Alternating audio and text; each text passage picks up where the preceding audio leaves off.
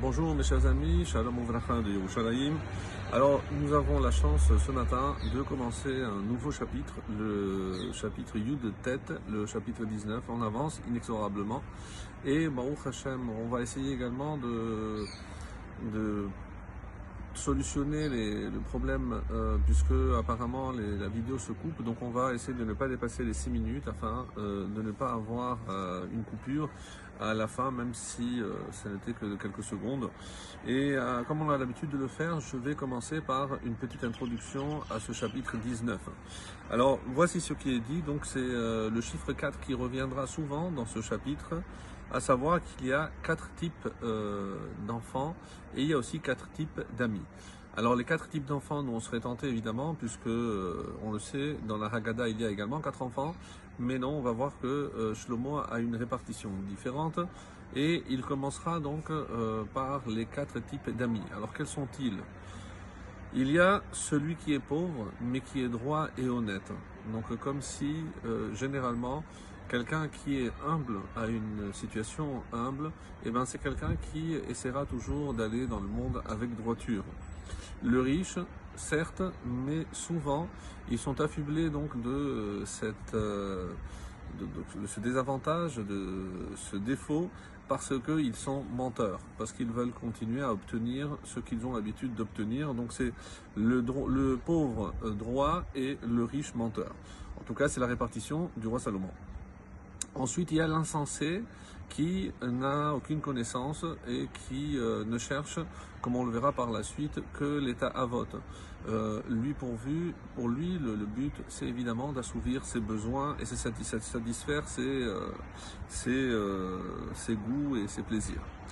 Et enfin, la quatrième catégorie, celui qui est rapide et zélé, mais euh, ça va dépendre pourquoi il va utiliser donc ce zèle, cette rapidité, est-ce pour le bien ou pour le mal, comme on le verra dans tout au long de ce chapitre.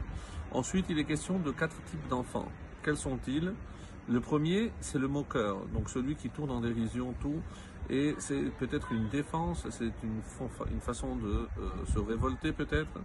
En tout cas, après, il y a le simple. Le simple, en hébreu, petit, euh, il prend ce qu'on lui donne.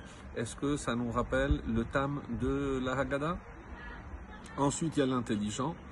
Ici, celui qui cherche toujours à comprendre et à approfondir, à aller toujours plus loin. Et enfin, le fils qui fait honte à ses parents par son comportement souvent dépravé. Donc peut-être la correspondance ici avec le rachat. Quoi qu'il en soit, donc on va voir tout au long de ces, euh, versets du chapitre 19, donc ces quatre catégories, et on va commencer tout de suite avec le premier verset. Tov Rash Roler Betumo, mieux vaut le pauvre Roler Betumo, qui marche dans son intégrité, mais Ikesh Sefatav Vehursil, que celui dont les lèvres sont tordues, sont torses, et qui est un insensé. Donc on retrouve ici l'opposition, et c'est curieux parce que le roi Salomon va toujours mettre en opposition ces deux catégories. Alors, euh, certains voient ici dans ce chapitre donc la suite du chapitre précédent. En effet, puisqu'il était question de se lier d'amitié, comme on l'a vu à la fin du 18e chapitre, et là maintenant, il nous dit avec qui il convient de se lier d'amitié, et c'est pour cela que si je dois choisir entre un riche menteur et un, un pauvre, mais qui est honnête, qui est droit, qui est intègre, donc Tov, il est sûr qu'il sera préférable. Le Malbim nous dit il est pauvre, donc mais il est droit et juste. Et euh, le Radak dit qu'ici l'insensé, il est forcément riche, d'après le Radak, et ça correspond donc à notre introduction. Il est euh, l'insensé, il est dominé par ses pulsions qui l'empêchent justement d'acquérir la sagesse, parce qu'il pense au plaisir matériel et donc euh, aucunement euh, les plaisirs intellectuels, et il restera toujours à assouvir, et c'est pour ça qu'il est insensé. Le deuxième verset, Gam belodaat nefesh lotov, ve'atz beraglaim chote. Donc, Gam belodaat nefesh lotov, n'avoir pas de science pour l'âme n'est pas bon. Euh, lotov, contrairement au premier verset qui disait tov, ici c'est lotov. Ve'atz beraglaim. Et celui qui se hâte avec ses pieds, chote, ne manquera évidemment pas de fauter ou se fourvoie, d'après une traduction plus littérale, ce, qui veut dire que celui qui s'empresse, et c'est comme ça que, par exemple, Rashi va, va interpréter, euh, de qui on parle, Belotora, chez Beakevav. Donc c'est quelqu'un qui n'a pas de Torah, et c'est pour cela, Belodahat ici, de quelle connaissance il s'agit, la connaissance de la Torah.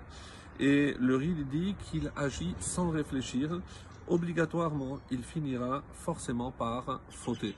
Parce que c'est inéluctable, quelqu'un qui ne s'arrête pas et qui suit ses pulsions, même s'il se dépêche, il ne pourra rien sortir de bon.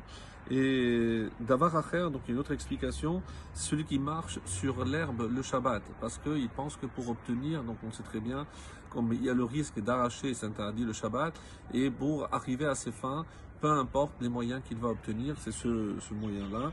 Et euh, dans Hérovine 100b, c'est celui qui contraint son épouse à une euh, relation contre sa volonté. Zéaboel Véchoné, voilà toutes les catégories de ceux qui ne pensent qu'à eux-mêmes.